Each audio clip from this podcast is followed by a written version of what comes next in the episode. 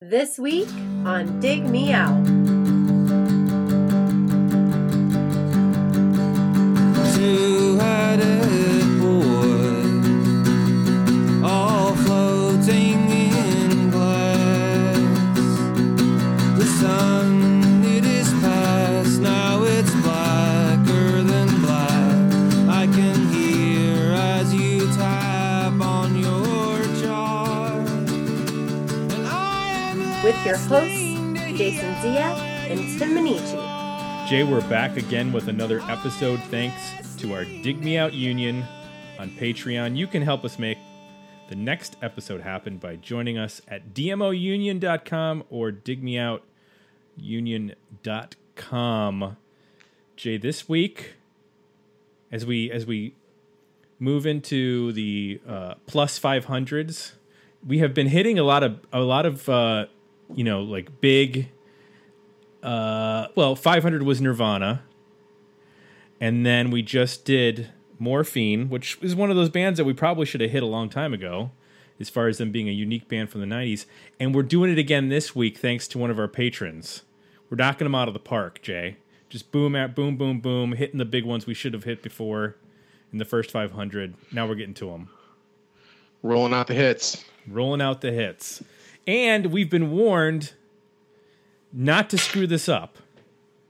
Really? In the comments. Okay. The comments were, if you screw this up, you're done for. It's basically... What does screw it up mean? You'll find out when I read the comments. Okay.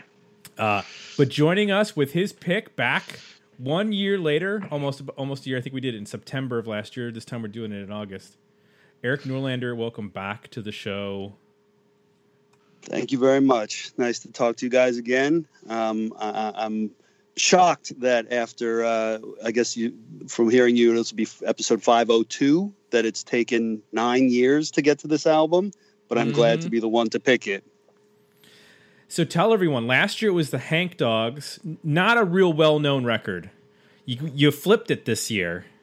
Tell everyone the album that you picked this year. And why did you pick it? Right. So this album was certainly on the short list last year. I mean, it's obviously one of the, I think, the most important albums of the 90s. I don't think you could really argue that it's not one of the most important. You might argue the placement, but certainly not that it's one of the most important.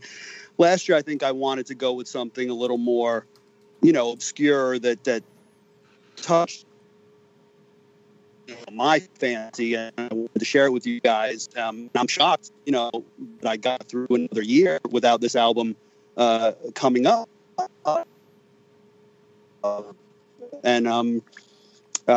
You guys, why this album never came up even in your own selections. Because I was listening to the Nirvana one the other day, and I kind of looked into the, when I was listening to it, I was scrolling through your round table people and whatnot, and you had 11 people plus yourselves to talk about Nevermind, and yet you've never gotten to this album. And I almost feel bad that it's only me, picking it. I feel like this album should have, a 2-part round table.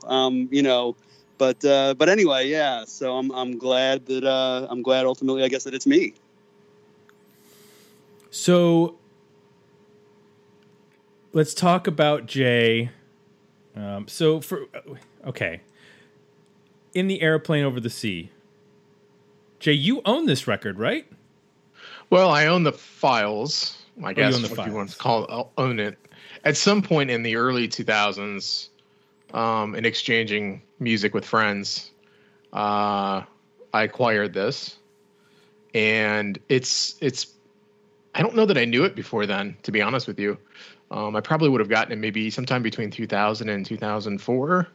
And it's kind of just been in my library. When I hit random or whatnot, it'll come up and I'll hear it from time to time.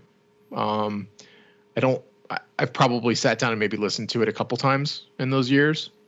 But that's my familiarity with it. I don't know a whole lot about the band, and I certainly didn't get it when it came out in 98. So, and that's not unusual because, first of all, it came out on Merge, which is a smaller label.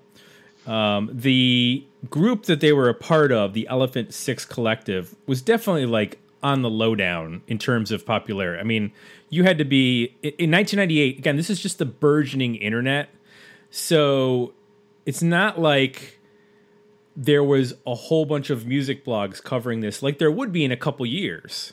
You know, when you get into 2002, 2003, then you get a lot of music blogs and, you know, your Stereo Gums and your Pitchforks and stuff. But I mean, Pitchfork existed when this record came out, but it was very small compared to what it became. And, you know, this wasn't going to get on MTV and this wasn't going to be on mainstream radio in 1998. So it's not surprising that a lot of people missed this record when it came out. It doesn't have anything to do with the quality of the record. It's just, it was on a, you know, it was the time period. I, like you, I think it was because of our drummer, Mark, who probably was the one who said, you should check out this record, because he was really into it. And I remember I owned it on CD, and I actually read the book. There's a 33 and a third book. If you've ever, anybody's ever read the Bloomsbury series, where they do one album per book, and they're usually about 100 pages.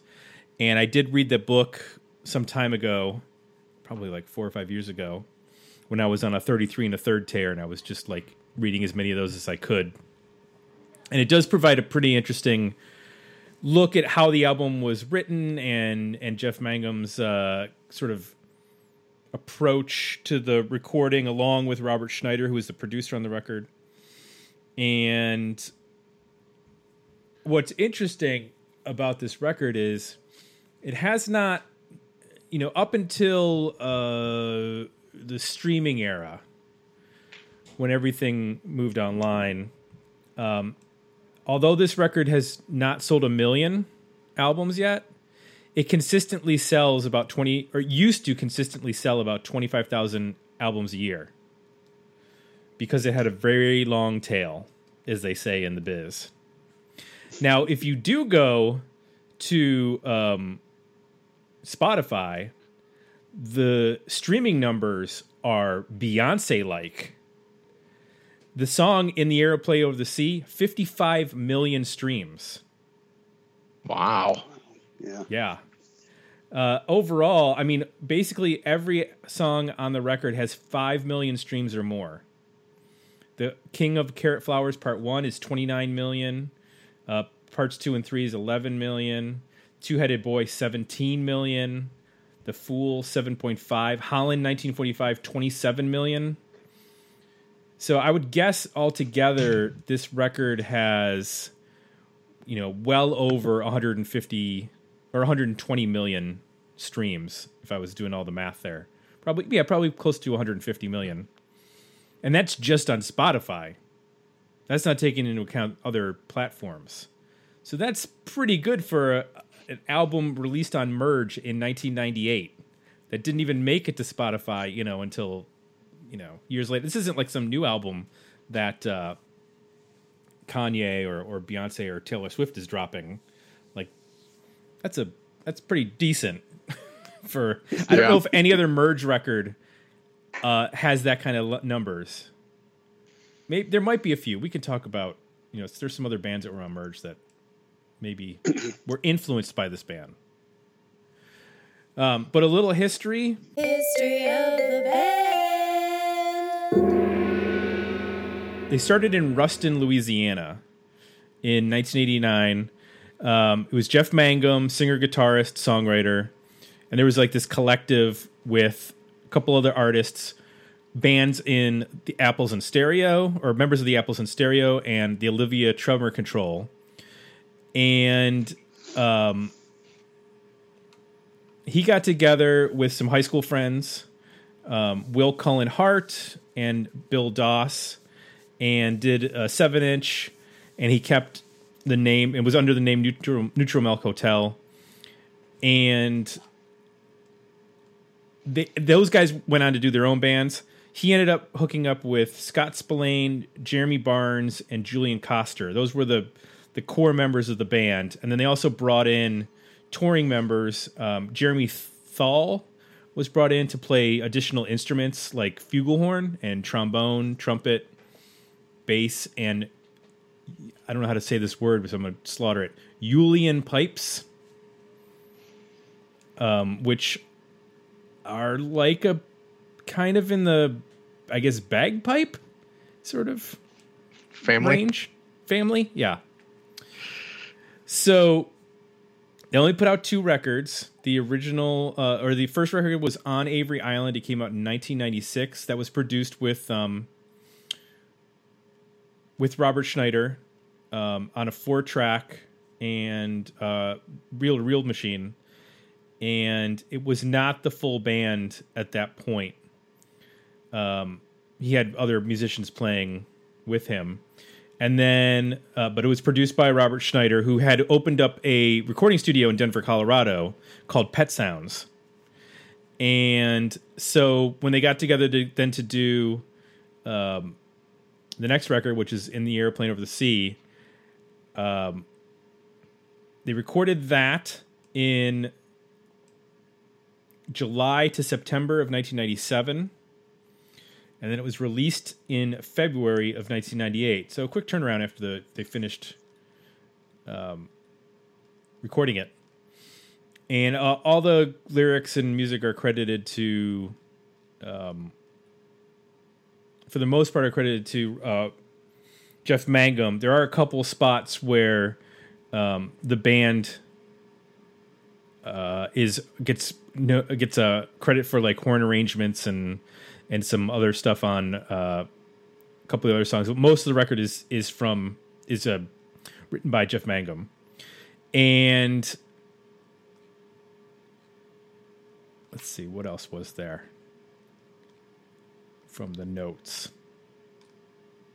Well, I don't want to get into it too much because we'll cover it some in the, I don't want to get into the production and stuff. We'll get into that in the review. So comments, Jay. Comments. Let's talk about what people said and how they warned us not to.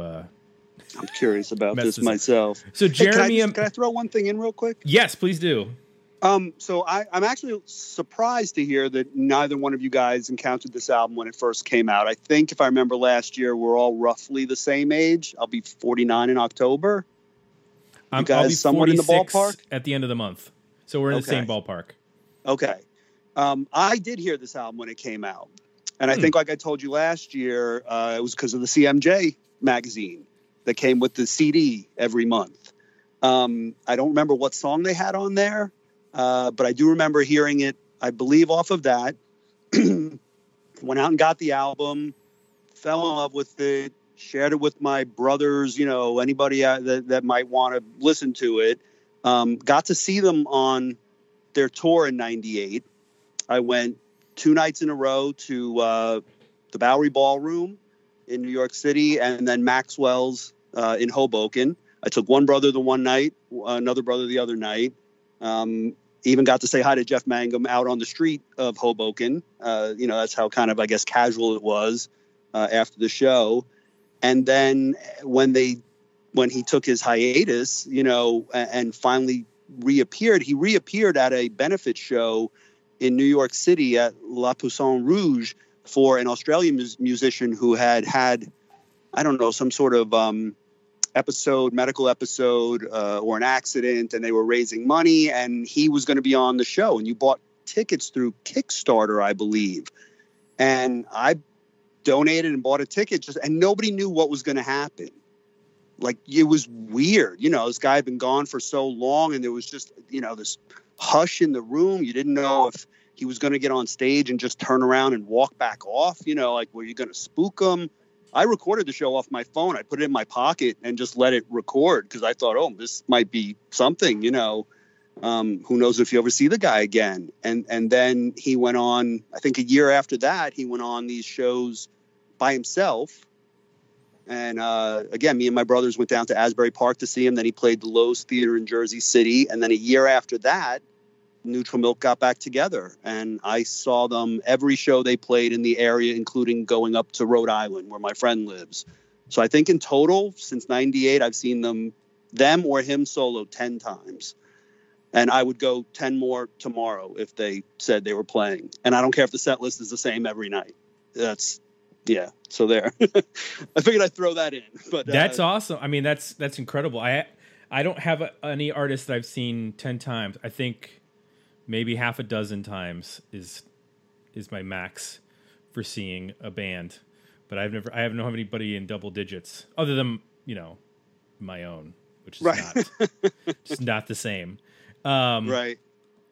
Yeah, I think, and I can't speak for Jay, but my mind was not in indie rock in 1998.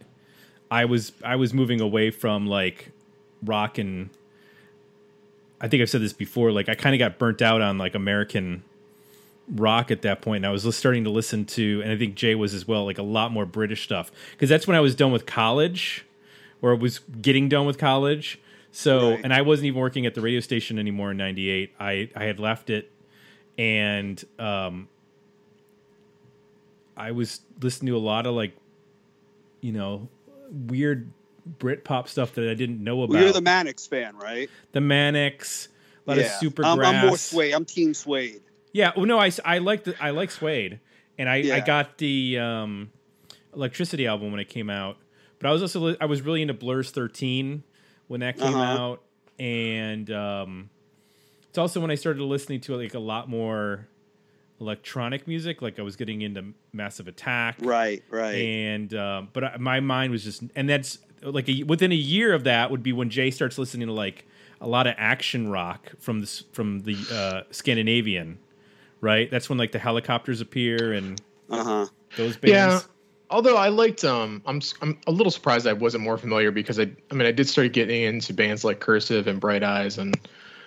You know, it's in the ballpark of this, in the Omaha scene about that time, like 99, 2000. So I don't know. It just never was on my radar, up until I guess Mark must have given me the files, and I sort of, it was just put now part of my library and part of my listening experience. Well, yeah, I mean, it really does. It doesn't matter. I think, you know, I wrote some things down I wanted to, you know, like touch upon when, you know, talking about this album. And to me, this is like one of the most, you know, best examples of an album where you would say to somebody, yeah, but how does it make you feel? Right. Like we can talk about the production and we can talk about the history. And and I'm sure people have written, you know, theses on the lyrics, and I can't profess to know it that well, but it's like one of those albums where you play for somebody and then you go, yeah, but how did it make you feel? Like you might not like the way he sings totally, or it may not have enough or too much instrumentation, but it's just, you know, yeah, it's like, how did you feel coming out of listening to this record?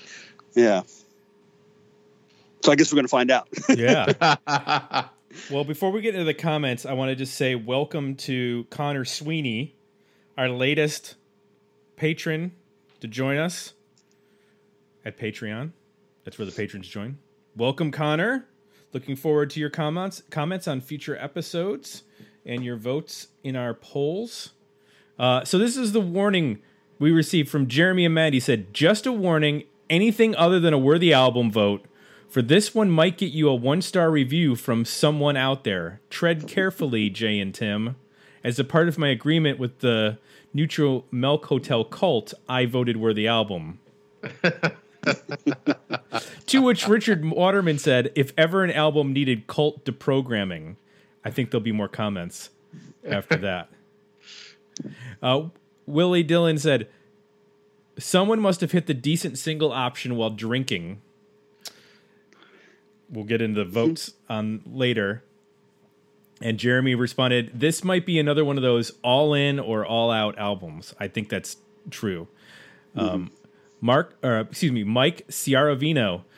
To me, this is absolutely a worthy album. I think it's divisive and I understand why. It's not everybody's cup of tea, but I've always loved this record. Richard Waterman followed up with, let me just say, I know this opinion is not going to be popular. I have seen this album in best of lists and magazines forever. I gave it a listen because of this. As the Verve Pipe once said, not my cup of tea. This album is for lovers of Mojo Magazine and Wes Anderson. I just can't get into it. Sorry. And Willie said, while I can see some people not liking it, I don't think those descriptors of people that listen to Nutrimilk Hotel are very accurate. And he was just joshing, of course, just generalizing, just goofing. He was goofing. Good fun. Just good fun. Right, exactly. So we'll get into the votes. We did get a solid number of votes for this record, whether it's a worthy album, a better EP, or a decent single. So first we have to talk about the record, though, Jay, before we give our votes. What's one thing that worked for you on In the Aeroplane Over the Sea by Neutral Milk Hotel?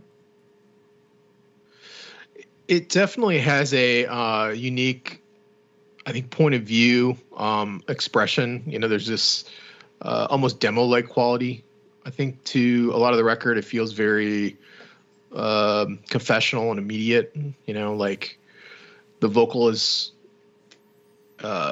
really, really present, to the point where, you know, there are times there's other music going on, but it's either super distorted or distant, and the vocal is just always on top of that. It just gives you that sense of, like, I guess almost being in the bedroom or being in a room, you know, with them recording this music or performing it. It has that kind of quality to it, which is, you know, stands out. There's not a lot of other records I've heard that sound like this. I think vocally, he's got a really unique voice. And can push a ton of air. I mean, sometimes when we listen to singers that are a little bit, you know, he's a little quirky, I guess you could say, in terms of his delivery and tone. They tend to stay in the whisper range, but, you know, he will go from whisper to, you know, full-throated belting. And just overall, it's a unique, identifiable voice, and it's really driving a lot of the songs. I think lyrically there's a lot going on here. It's very it paints pretty vivid pictures. You know, the words pop out, whether it be, you know, historical references or personal things or just words and images that don't necessarily make sense. That's another huge part of it. So it definitely feels like a statement. It feels like a very clear point of view and piece of, I guess you could say, art, you know, in terms of it's consistent all the way through to, like, in terms of how it's presented. It's mostly acoustic driven and vocals. And then underneath you'll get other things, organs, accordions, you know, bass sounds, keyboard sounds, but it's very much secondary to the guitar and the voice, so that, you know, helps pull it together and really keep it focused on that, the idea of, like, these being these super personal, reflective, but sometimes powerful songs that are, you know, recorded in an intimate sort of way. So that's kind of my impression of some of the stuff that worked well.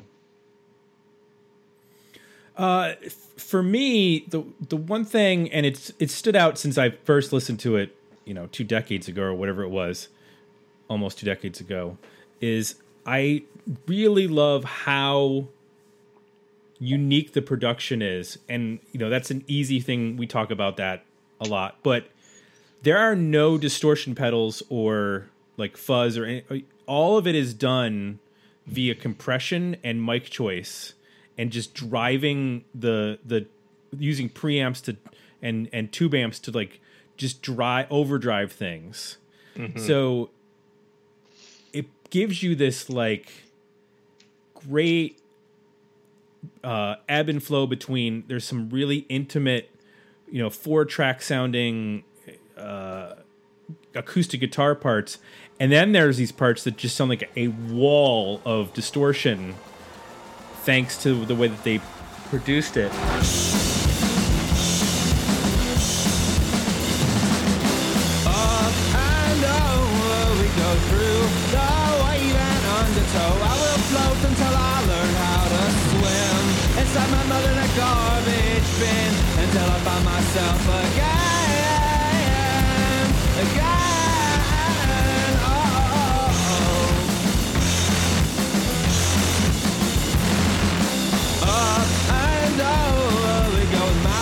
Open wide and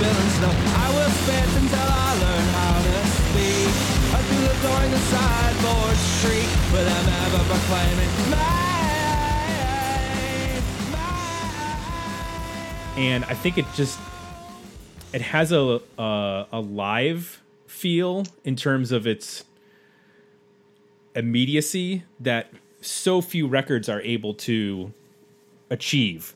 Like, so many records sound produced in a way that is slick, that sort of kills the immediacy. And this record sounds so in the room with you and just exploding at times that it's a fun listen from that respect. And it in some ways it's, I realize, they were going for I don't want to say lo-fi, because I think lo-fi as being not necessarily always listenable, but like there is a homespun, whatever you want to, very minimal production technique going on here that I wish like a Bob Pollard would have embraced, as opposed to running everything through a cassette player and then like dropping it in water and just some of the mixes are just so muddy, and it's hard to hear anything on some of those older records. And I wish they sounded a little bit more like this. Just, it's so in your face with regards to its presence. And I really enjoy that aspect of it. As far as the lyrics go, I like that there's an abstract, nature to them. And I think that that's part of the, and Eric, you can probably speak on this. It's part of the reason why Jeff Mangum sort of retreated out of the spotlight, is that people got really, really obsessed with dissecting his lyrics, and him kind of not wanting to deal with that. Like, he got really burned out from this, like, as was mentioned, like this cult that built up with regards to what do these lyrics mean and what do these songs mean, and reading into all this stuff. And from what I read, it wasn't as deliberate as, some people maybe have all these like theories about what everything's about. And sometimes it's about the melody and just trying to fit the words that make the most sense. Now there's a lot of subject matter in here that's really interesting about, there's some stuff about Anne Frank in some of the lyrics, and I don't know how to put it, but there's like this almost like a fairy tale aspect to the lyrics that's weird, but like an adult fairy tale, like a I don't know how to put it exactly, but it feels less structured, like a song, and more poetic, and more like he wrote these out as if he was writing poetry or a story. And it definitely does not feel like lyrically it's derived from a typical verse chorus verse format. So, which I like. I mean, I think that you can hear that influence on a band like Cursive, where Cursive will play a chorus, but they won't repeat the chorus. They'll repeat the melody of the chorus, but they don't necessarily repeat the words of the chorus. And I think that was a big influence on the whole like Saddle Creek sound as well, because you mentioned like Bright Eyes earlier. That's another thing that Conor Oberst would do, is he would hit that melody of the chorus, but the lyrics would be different, so that it sounded familiar enough without him having to repeat himself, which I feel like maybe got not started here, but this was definitely something that people picked up on. So, Eric, am I wrong about that with regards to his lyrics being sort of one of the reasons why he got sort of frustrated? Speaking of Jeff Mangum. Yeah, I'm not sure. I mean, what I read was, even the band was kind of surprised when they came back from that tour and then he kind of dropped off the face of the earth. I don't think, from what I've read, they really even saw it coming. And I'm not sure that the cult was even, the quote unquote cult was even in place at that point. I don't know where his frustration or disappointment or disillusionment, you know, came out of. In I did read one. I was trying to go through, like, bring up some of the articles that I've read over the years. There was one article where somebody tried to track him down, and you know, there's been, again, different interpretations of the album and everything. I thought I had read something where he had told somebody that he, you know, wrote, he was disappointed in that the album, you know, in expressing, like any artist would, in expressing his art that he thought would, you know, help people, he you know, or help his friends get through certain things. He looked around and saw that, you know, they were still going through their trials and tribulations and sufferings. And I guess maybe he just thought he had failed on some sort of front, but really he didn't. You know, the funny thing is he walked away before he realized how much that album actually impacted people. And I think maybe one of the daunting things in coming back when he did, you know, or maybe one of the hesitations was that, you know, how do you live up to that image that got created in your absence? You know, he's like one of the few people that actually, you know, he didn't die, right? Like all these bands like a Cobain or, you know, people like that, you know, the cult that grows up around them usually grows up around them in their complete absence, meaning, you know, that they've passed away. He walked away and he was still out there. And yet, you know, he wasn't, like, he was not, it's not like he switched his art and he was just like, oh, I did that album and now I'm doing this and you can find me over here. You couldn't find the guy anywhere, you know? And, you know, so when he came back, it was all the more shocking and all the more fragile. It seemed so fragile. Like I was saying before, when he first reemerged, you were just like, I don't know what to expect at all. You know, like people were even like that first time I saw him when he came back, when he did that benefit show, people were like, just weren't even sure like how much enthusiasm they should like clap, you know, it was like, is it okay? Is it going to freak him out? You know? And then obviously you were like, okay, this seems fine, you know? And then you start to wonder, well, why'd he go? Where'd he go? You know? But yeah. And then on the reunion tour of the full band, it was so joyous. I mean, you know, just every night that I went to, at least, and I, you know, was just the crowd and the band seemed totally engaged with each other. You know, it didn't seem like there was any reason why they should have been gone, you know. And then that came to a halt too, however many years ago it is now. I'm trying to see what the last show I went to was, you know, 2014. So it's been 6 years. Maybe 15 it carried into, early 15, but that's it. Yeah, it was June 15th or June 11th, 2015 was the last show. Okay, I saw my last show was in April, so 2 months later the whole thing was done. So the ticket doesn't have the year on it. So yeah, so 5 years ago now, and again, nothing really, you know.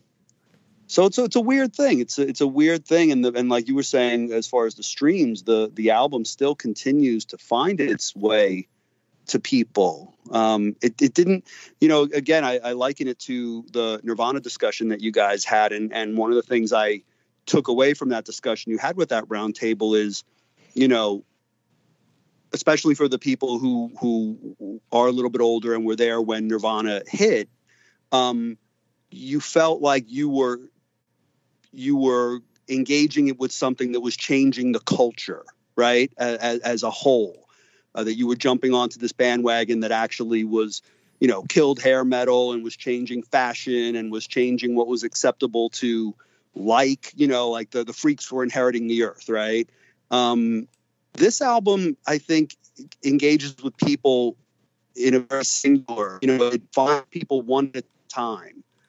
And it doesn't change the culture, but it changes the person who latches onto it. And then you find the cult, right? So like you sign up for the album and then it's like putting on the sunglasses and they live, you know, like once the album sinks its claws into you, then you look around and you see the people who also have it, you know, with them.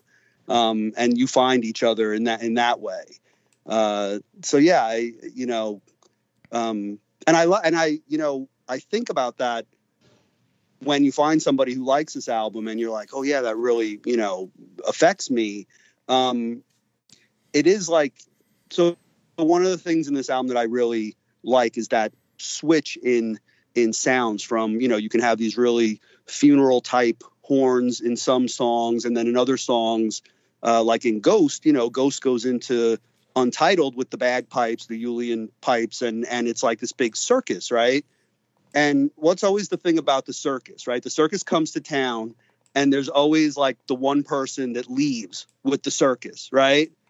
Like you join the circus. There's always that one person who wants to go out to the world and join up with the freakier side of the world, and they leave in the wagon or the train when the circus pulls out of town. And that's what this album is, right? Like that circus feel of it comes to town, and then there's a couple of people that always leave with this album. And it grabs a couple of people at a time, you know, and it just keeps going and going and going. And I think it always will. It's just one of those albums. So you got it when it came out. Has what you enjoyed about the record evolved at all? Or have you been like all in since the beginning? I think I've been all in since the beginning. I think that my enthusiasm when I saw them those first two times was just as high. I mean, maybe not just as high, because when they came back, it was kind of like nothing that you had thought you would be able to see again. And so there was a, you know, specialness to that. But yeah, I think to your question, though, what's changed is my relationship, like any good, especially album. I was going to say any good art, and I'm sure this applies for a lot of different arts. But certainly with albums, you know, the meaning of certain things either changes or reveals itself to you a little bit more as you get older, as your life experience changes, you know. So there are lyrics that may not have interested me or affected me as much when I was in, you know, in my 20s as they affect me now, you know, where they all of a sudden cause you to think about your relationship with people who are gone from your life and the memory of them, or your children, or, you know, marriage, you know, things like that. And they just hit you in these little, you know, one sentence, two sentence, you know, ways. And that's, I think that's to one of the points you were just making about the lyrics, you know, that it is poetic and a little bit disjointed, and you're not always sure what he means, you know, and you kind of can glean a little bit of it. And if you go deep on it and you learn about the Anne Frank connections and things like that, but some of it really doesn't matter to me what his intent was. And that's really what I think the best art is, right? It's like the creator puts it out there, and then it becomes something else for each person who engages with it. And that's really where this album stands for me. I love it knowing I have the 33 1/3 book, and I like knowing about it. But at the end of the day, you know, the meaning that it feels for me on the inside, whether it's different of what he intended, I get to own that, right? Like, so, you know, yeah, it's just something very personal, I think, that album. And I do think from day one I was in on it, but I just don't think that my relationship to it now is probably the same. And it may be even deeper, I think. And it's an album that I put on from start to finish. I don't think it's an album.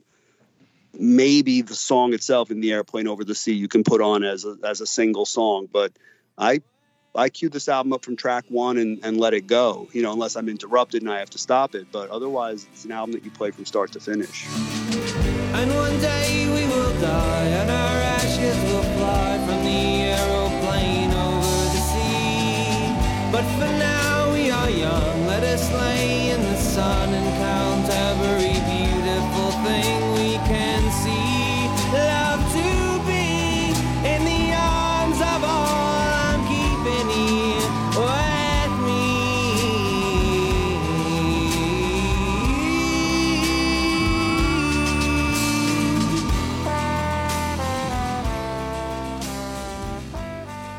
I think that's true, especially because they do such a good job of making it an album in terms of sequencing and, you know, running things into each other.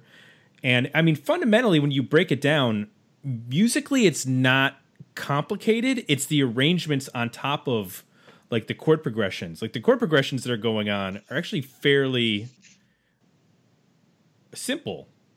It reminds me of like 1960s, you know, pop or something like that.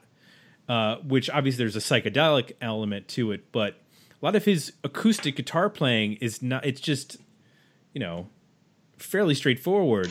But then when you layer on all of these interesting instruments that, especially some that, you know, there's not a lot of albums that we've listened to that have included things like a, you know, musical saw or a euphonium, you know, when those things start to appear, that's where you really get like the interesting layering. And I think what I really liked about it in terms of that aspect is that it detaches itself. It is of the 90s in terms of, you know, this being a influential album going forward, but there's so much of this record that doesn't sound like anything from that period. Like you mentioned about like circus music. I mean, there is music on this record that sounds like, you know, it's from 100 years ago. Right. Right. And even though there are bands that followed them that I can definitely see were influenced by that, whether it was, you know, Arcade Fire or bands like, I guess, some of the early 2000s stuff like Clap Your Hands, Say Yeah, or the Decemberists. The Decemberists, certainly, I think. They didn't, I mean, Colin Millay gets there sometimes with his, like, you know, his take on, like, English folk. But, not as expansive as what Jeff Mangum and crew do on this record. Not, yeah. And I think didn't Arcade Fire said that they signed to Merge because of this album, I think. Right. Yeah, exactly. And when I was mentioning about album sales, like the only thing I can think of that comes close to that is probably the Arcade Fire's Funeral in terms of, I'm sure that does pretty well. I haven't looked at the numbers. Let's compare the numbers. So I said what there was like roughly 120 to 50 million of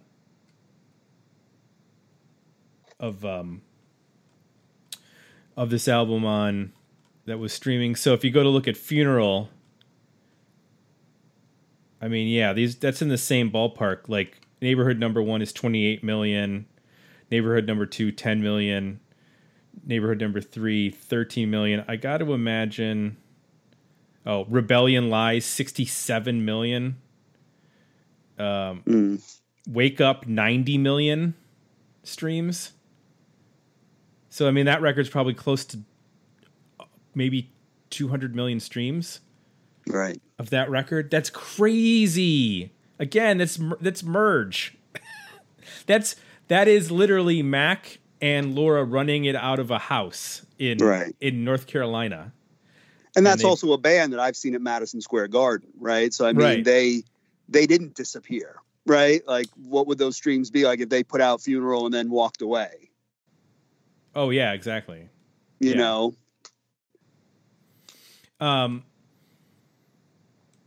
Jay, I have to ask, what doesn't work for you on this record? Well, it's a little bit of what does, and that, like, it definitely has this sense of, like I said, to me, like an intimacy. I get like it connects more at a personal level, one person at a time. That makes total sense. It almost, like I said, it feels like I'm in the bedroom or I'm in a house show or something with this band. And there's parts where that works really well. Then there's other parts where it's like, just for me, it's like almost too much. Like you're singing too loud and it's hurting me. Like, you know, he'll go to these like, high notes that are almost like an air horn.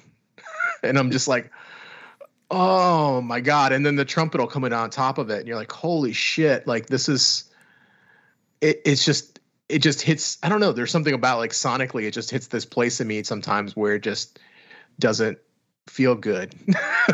And maybe that's the point, you know? But it's sometimes not pleasant to listen to. Lyrically, it's also hit and miss in that way. Like, you know, there's some lines that are really clever and pull you in and definitely create like mental imagery that you can kind of follow along with. And there's others where you're like, did he just say semen on mountains or mountain stained semen? What is he saying? Like, you know, there, or milky ovaries, like stuff like that. And you're like, I'm not sure that's the picture I want right now. Like, where is it? And then I started analyzing all the words. I'm like, well, what the hell is he talking about? All these songs about like sex or what's going on. And then there's obviously ones that aren't. And so there's just, I think the good parts, there's a flip side to it. And the flip side doesn't work for me in that way. Sometimes too, I wish like the band was a little bit more present. You know, I feel like you're just so like the vocal and the guitar are just so in your face. I just need a break on this record, I think, for, 10 minutes or so of just like, let me hear the band and let me hear like the drummer and like what else is going on. Untitled kind of gives you that.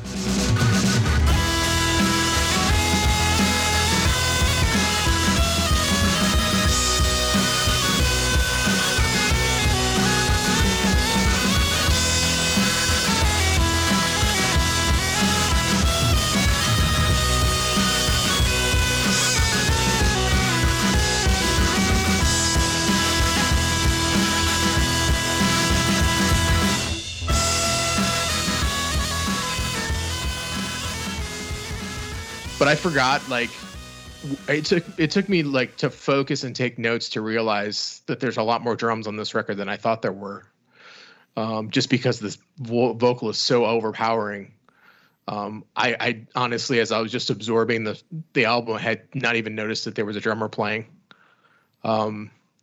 So that's just, I think, just personally, like where I'm at on the, like what didn't work. Obviously a lot of people that get to that point. I also felt like the more I listened to this, the more I understood it and the less abrasive it was. So I definitely think there's something to that. Again, that's harder to do in 2020 than it probably was in, 1999 or 98 when this came out. But it's definitely, I think it would be an acquired taste for me to get to the point where I really understood and can appreciate the full album. I agree with you in the sense that this is not something I want to put on all the time. And it has to be, I have to want to listen to it, and it does come up every once in a while. I have found over time that I am not in love with Jeff Mangum's voice. Just where he sits in his range, it doesn't, like, sometimes it's fine, and then sometimes it is. I have the same problem with Conor Oberst. Sometimes I love listening to like Lifted or Fevers and Mirrors, and then sometimes it's like nails on a chalkboard. Yeah.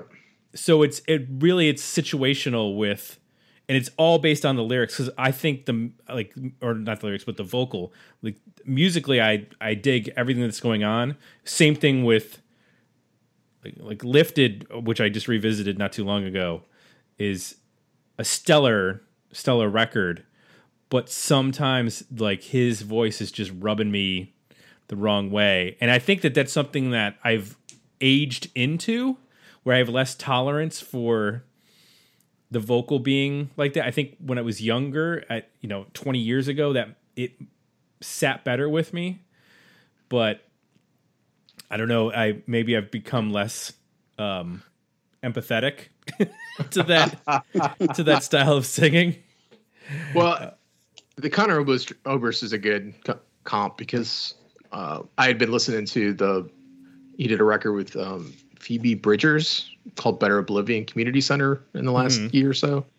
And it's because she sings, there's another singer. Like, I didn't get as fatigued as I sometimes do with his stuff.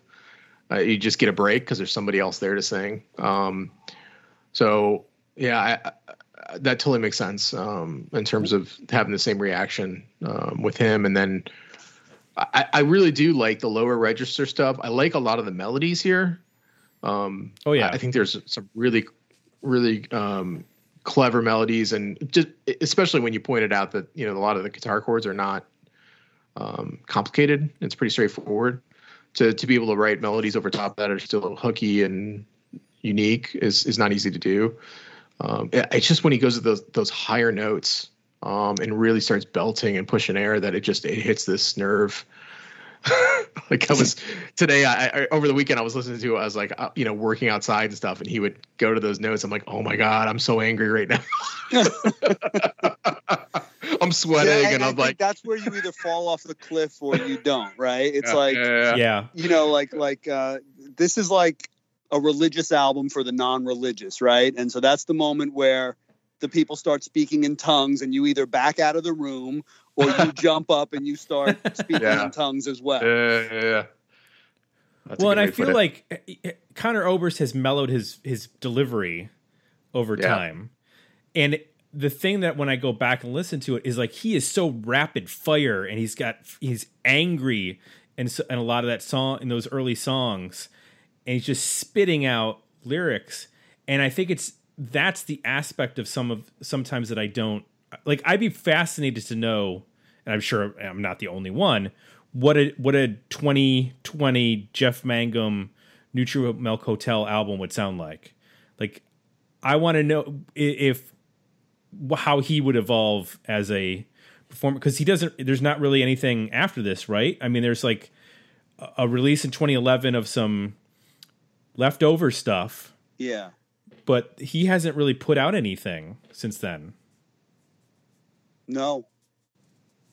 And I got to imagine, like, if he put something out, it would sell pretty well based on his. So that's he clearly doesn't want to. Yeah, it's weird. You know, a couple of years ago, he was selling artwork on the website, and people were reading into, you know, the artwork and things that he had written in the margins of the artwork that seemed to indicate that there was a new album coming. I mean, I think it even made some of the music, you know, websites, news pages, and then that came to nothing. And, you know, he showed up at some of the Occupy Wall Street protests, I think, and, you know, singing some songs, but he's just, you know, pretty much low key and somewhat MIA again.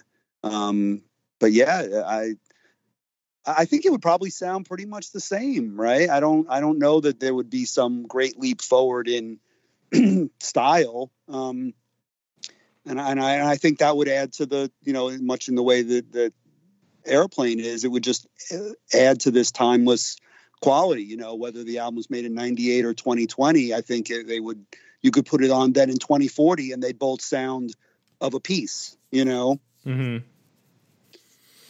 I'd be curious to know what he does. Well, based on the streams that you said, he probably doesn't have to do much, right?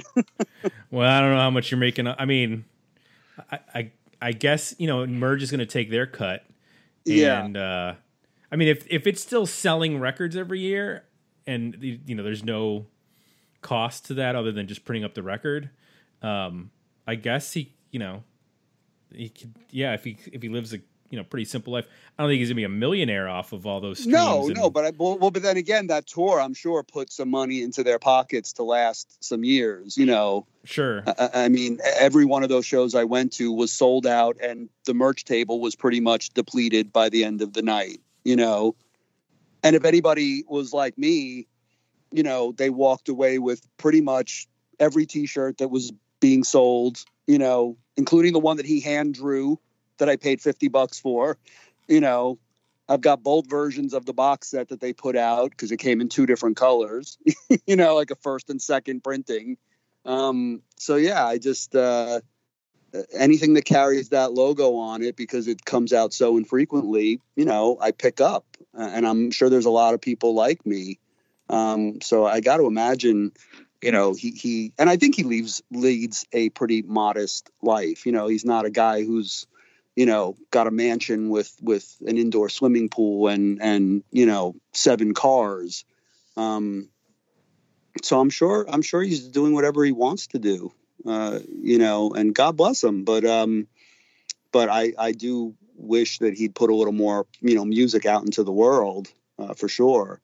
And I don't mean just mean him. I mean, I mean the band too. I mean, I think the band is wonderful. I think they contribute so much to the joyous cacophony that is, you know, Neutral Milk Hotel. You know, to Julian Koster is like the weirdo Johnny Greenwood. I mean, that guy can play like everything. You know, when you see them live, he's just wandering from one instrument to the other, and it's wonderful to watch. You know, I had the same feeling watching him as I had, you know, the times that I've seen Radiohead and you watch Johnny Greenwood walk from one instrument to another. You know, so I just wish that band was around. And you can go, they actually still have an active website called Walking Wall of Words.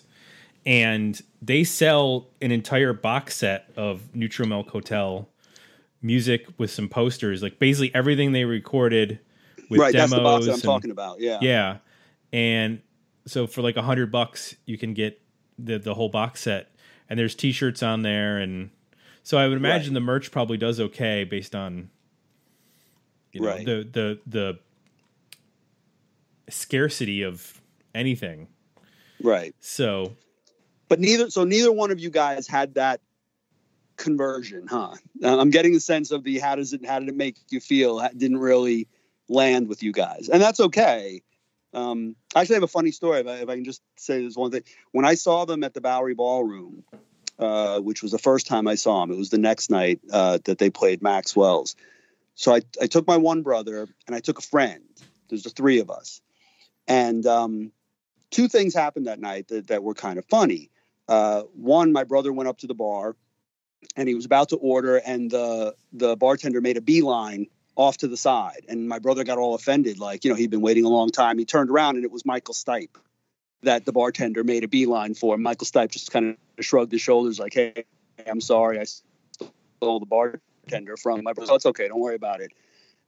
He comes back to the table and my friend who we took, where the show is maybe 4 songs in, my friend is stewing. He's one of these people that didn't get it. You know, He didn't really know them. I had been like, oh, you got to come. He's a musician himself. And he sat there.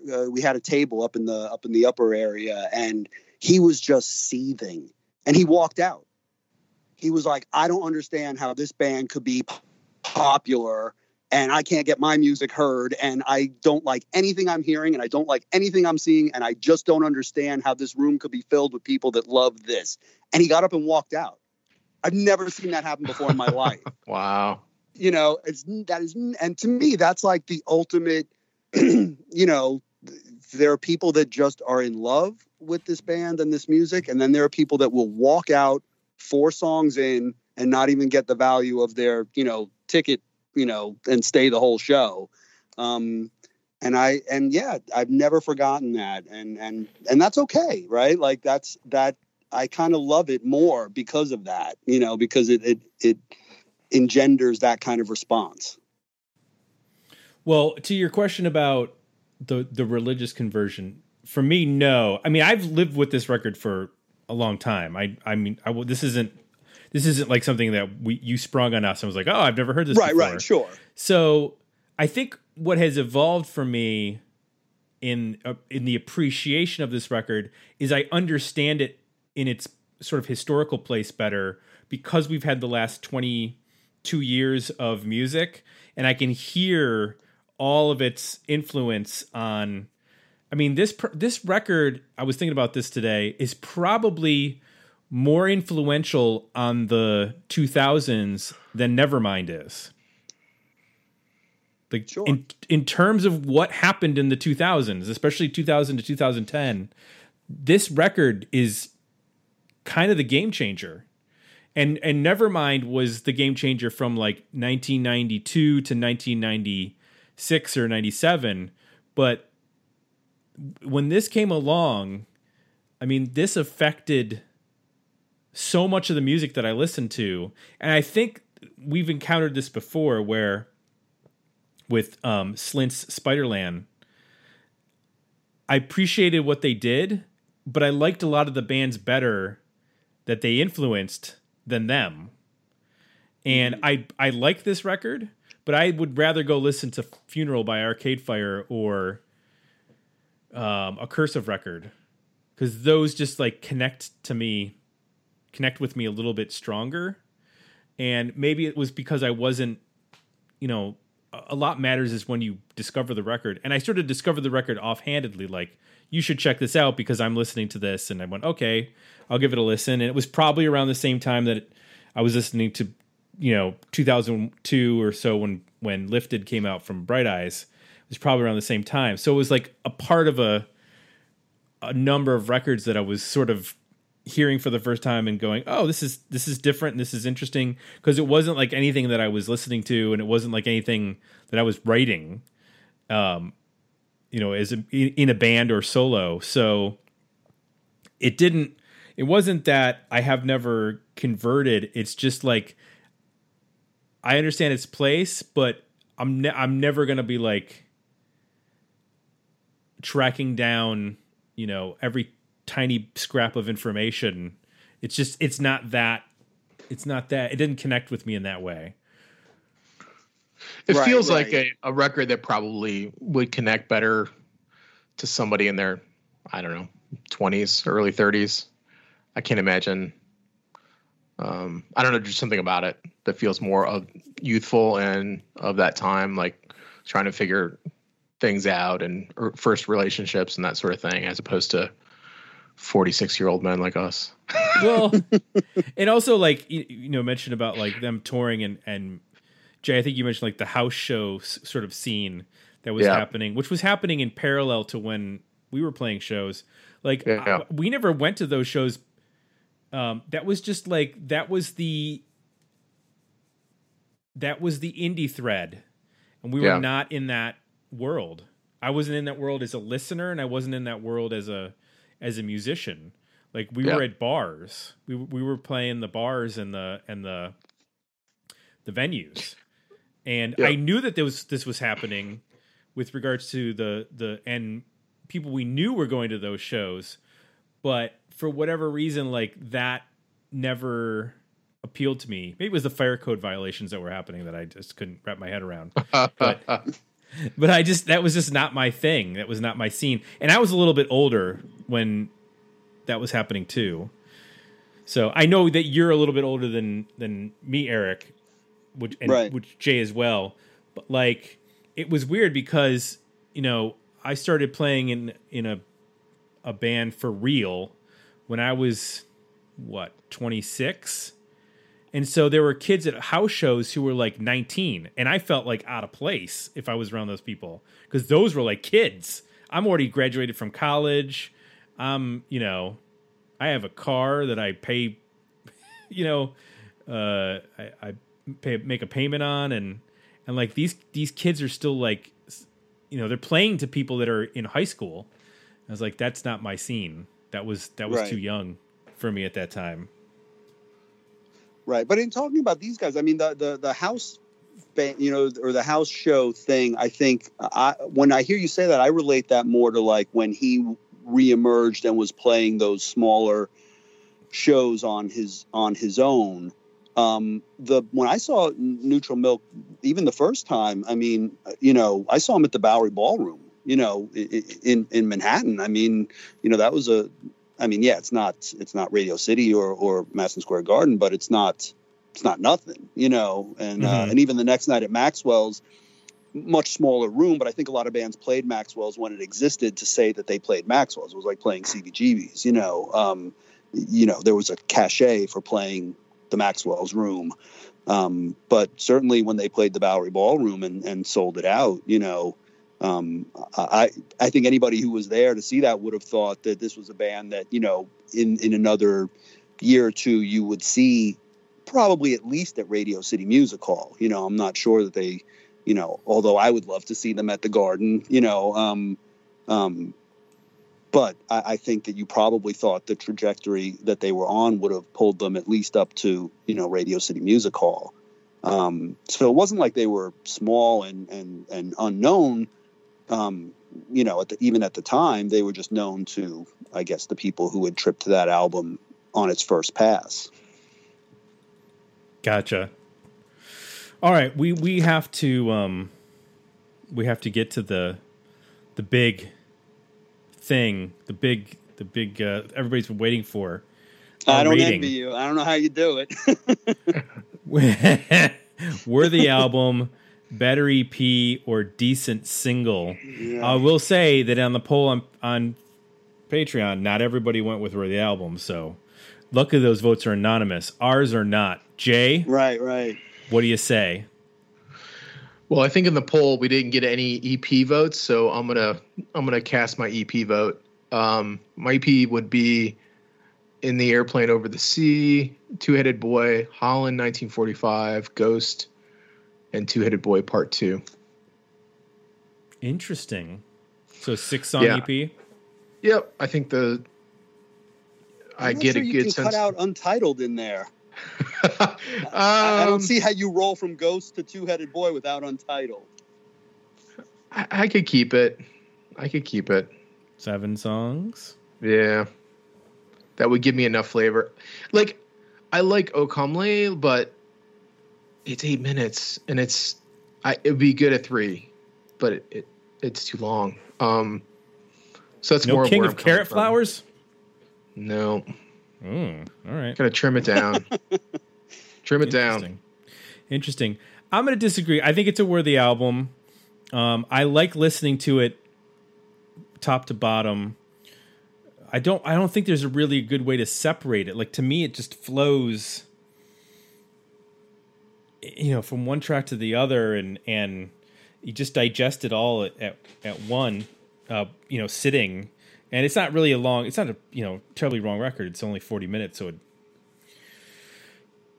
doesn't overstay its welcome. I think any longer, I think if this was like 2 minutes longer, it would start to wear on me in terms of listenability, you know, re-listenability. Whereas, you know, when I was prepping for this, I would just put this on repeat and just keep listening to it, and I didn't get burned out. So, and it, you know, like I said, this is a record I've been, you know, I've heard and listened to over 2 decades. So it's not, I haven't come to this opinion over the last week. I knew that I liked this record, and I knew where my, I guess my one weakness, or my one, not weakness, but one issue with it is just, I got to be in the mood for it. It's not an all the time record for me. And that is my thing basically with any record is, do I love the vocalist enough that I'll put it on at any time? And that is usually the one thing that, unless it's instrumental music, that's the one thing that will decide whether it's an all the time record or just when I feel like I want to listen to that record. So, because there's definitely a lot of vocalists where I'm like, I don't want to listen to Leonard Cohen when I'm getting ready to, you know, not that I go out anywhere, but that wouldn't be something I would put on if I was going out. Is that because just getting ready to go out does not engender listening to Leonard Cohen? I mean, I don't know. Like I want Republica ready to go. No, right. I'm just saying, like, for me, it's more of like, what is my emotional state in that moment when I'm putting this album on? If I'm, you know, this is certainly one of my Desert Island discs, but so is Appetite for Destruction. So, you know, I think depending on what I'm feeling is which album I'm going to put on, you know? Sure. Yeah. Right. Yeah. And that's what I'm saying. It's very much driven by the moment. So it's not going to be all the time. I would say I like this record more than I did, you know, a month ago when this was one of those records where, you know, I would just put my library on random, whatever, all day while I'm working. And it would come up and it'd be like, why do I have so much Neutral Milk Hotel? Like, why does this keep coming on? And I keep hitting skip. They only made one, two albums. Yeah, like, how many albums do they make? Like, every third song. I have a 40,000 song library, and every third song is Neutral Milk Hotel. What the hell is going on? So I definitely understand it and appreciate it more now than I would have, say, a month ago. It's worth the album for you, Eric. I know. We know. Right. Right. Yes. Yeah. Yeah. But if you had to cut one song. Oh. No, I agree with Jay. It would be O'Comley. Yeah. Yeah. It's just too long. Yeah. Just a little too long. But again, you know, one of those songs when you see it live has a different kind of resonance. You see him up there, you know, and when he starts hitting the guitar, you know, three quarters of the way through, when it kind of shifts gears a little bit, you know, there's just a power to it that's live. But that happens for a lot of songs and a lot of bands, I would probably say. But yeah, that one song, I think I would not drop it from the album. I would just cut a few minutes out of it. But again, to your point, Tim, I think it's a 39-minute long album, so yeah. I don't really mind it. At all, and it has its place in the sequencing. Maybe if that album was more poorly sequenced, you could drop it off. But as you mentioned, you know, when we started the recording, you know, this is an album that really the one song tends to flow from another. And that's my biggest problem with listening to it on Spotify or whatever. You know, it kind of like gets janky as it switches from one to the other. You know, you like have a momentary drop off sometimes.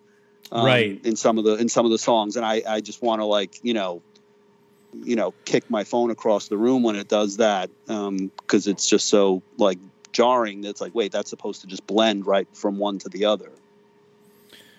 I do want to get to our poll on Patreon. 13 votes, 85% were the album, 15% decent single. Oof. We know Richard was not a fan, but I feel like there's two votes there for decent single, not one, to get to 15%. So I'm curious. I wonder who else voted for a decent single. Not I. And I actually don't think I voted. So I should vote on that. Well, you can't now. It's too late. I don't think I put in a vote, so that might skew your. Yeah, you messed with the percentages there. It's all right. Yeah. That's all right. It would be like 87. Okay. 13. Okay. But thank you for suggesting this record. This has definitely been one that we have been needing to do for a long time in terms of its place, not only as an important record in the 90s, but how, you know, many bands were influenced going forward. And if we ever get into a, you know, we do the 80s podcast exclusively for Patreon. We do want to do a 2000s podcast at some point down the road in the same way, like every other month, and pick out some records. And I bet that this would come up a lot in terms of what artists are we hearing in terms of influence. 'Cause I feel like this was, one of the big cultural shifts in terms of, music. So it reminded me, maybe a little bit then of Slint, Spiderland in that way. Yeah. But I think so even more. So if they go back out on tour in 2023 for the 25th anniversary, would you go? If they came to Columbus, yeah. I'm not traveling for it. And here's why. I've done traveling for bands that I really like. Like I traveled for Failure to see them in Chicago. And I got like old man, like I was standing there forever and like it was raining outside to get into the venue. And I was like so annoyed by the like waiting and waiting. And then I was tired because we drove into Chicago for the same day. And I was like, I'm not even having fun now. Why did I do this?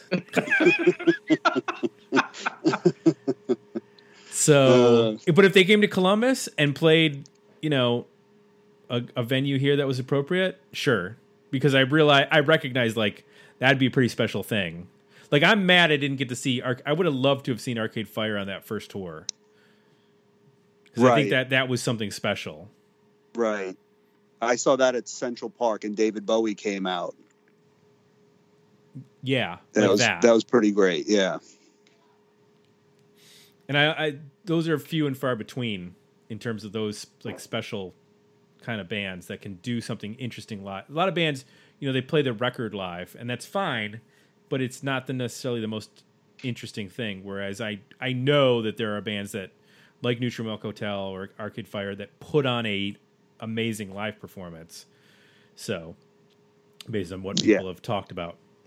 So thank you, Eric, for bringing this, and thanks for coming back and your continued support of the podcast. I know that we have stirred up a lot of controversy on this episode. You can direct it all to Jay. I want none of it. That's all right. I'll take it. He's a strong boy. He'll handle it. This will be, I think we got, you know, we lived through the Slint review. What was another? We did another one that was oh shit, the Sacred Cows. Yeah, we should have a little like Sacred Cow logo that we put on certain reviews. That's like, this is a sacred cow, and here's why you're gonna murder us over the review. But Jay is so even-keeled about everything. Like I'm waiting for the episode where Jay's like, this album is the greatest thing, and I will fight anybody who says any differently. F you all. Like I'm just waiting for that. Well, I don't know about that. I know our only huge disagreements usually revolve around a Seaweed record, so yeah, that got pretty spirited. Yes, it did. I mean, they've got some more stuff in their catalog. Oh, and we're going to get into it. Guarantee that. I'm a four-man myself. See? There you go. Yep. Both wrong. I saw them open for Green Day and Bad Religion on that tour. Oh, wow. That's a good tour. That's a good bill. Yeah, it was at Roseland. Nobody even knew who Green Day were. Like, I cannot profess to you guys that I walked in knowing who Green Day were, but they were great. But I was, you know, it was the Recipe for Hate tour for Bad Religion, and those were the two opening bands. Yeah. Yep. Makes sense. All right, if you would like to select a record, like Eric did, you have to join us over at the Union, digmeoutunion.com, dmounion.com. That's where our Patreon website is. That's where you can get the poll. You can vote in the polls and leave the comments that we read on the show.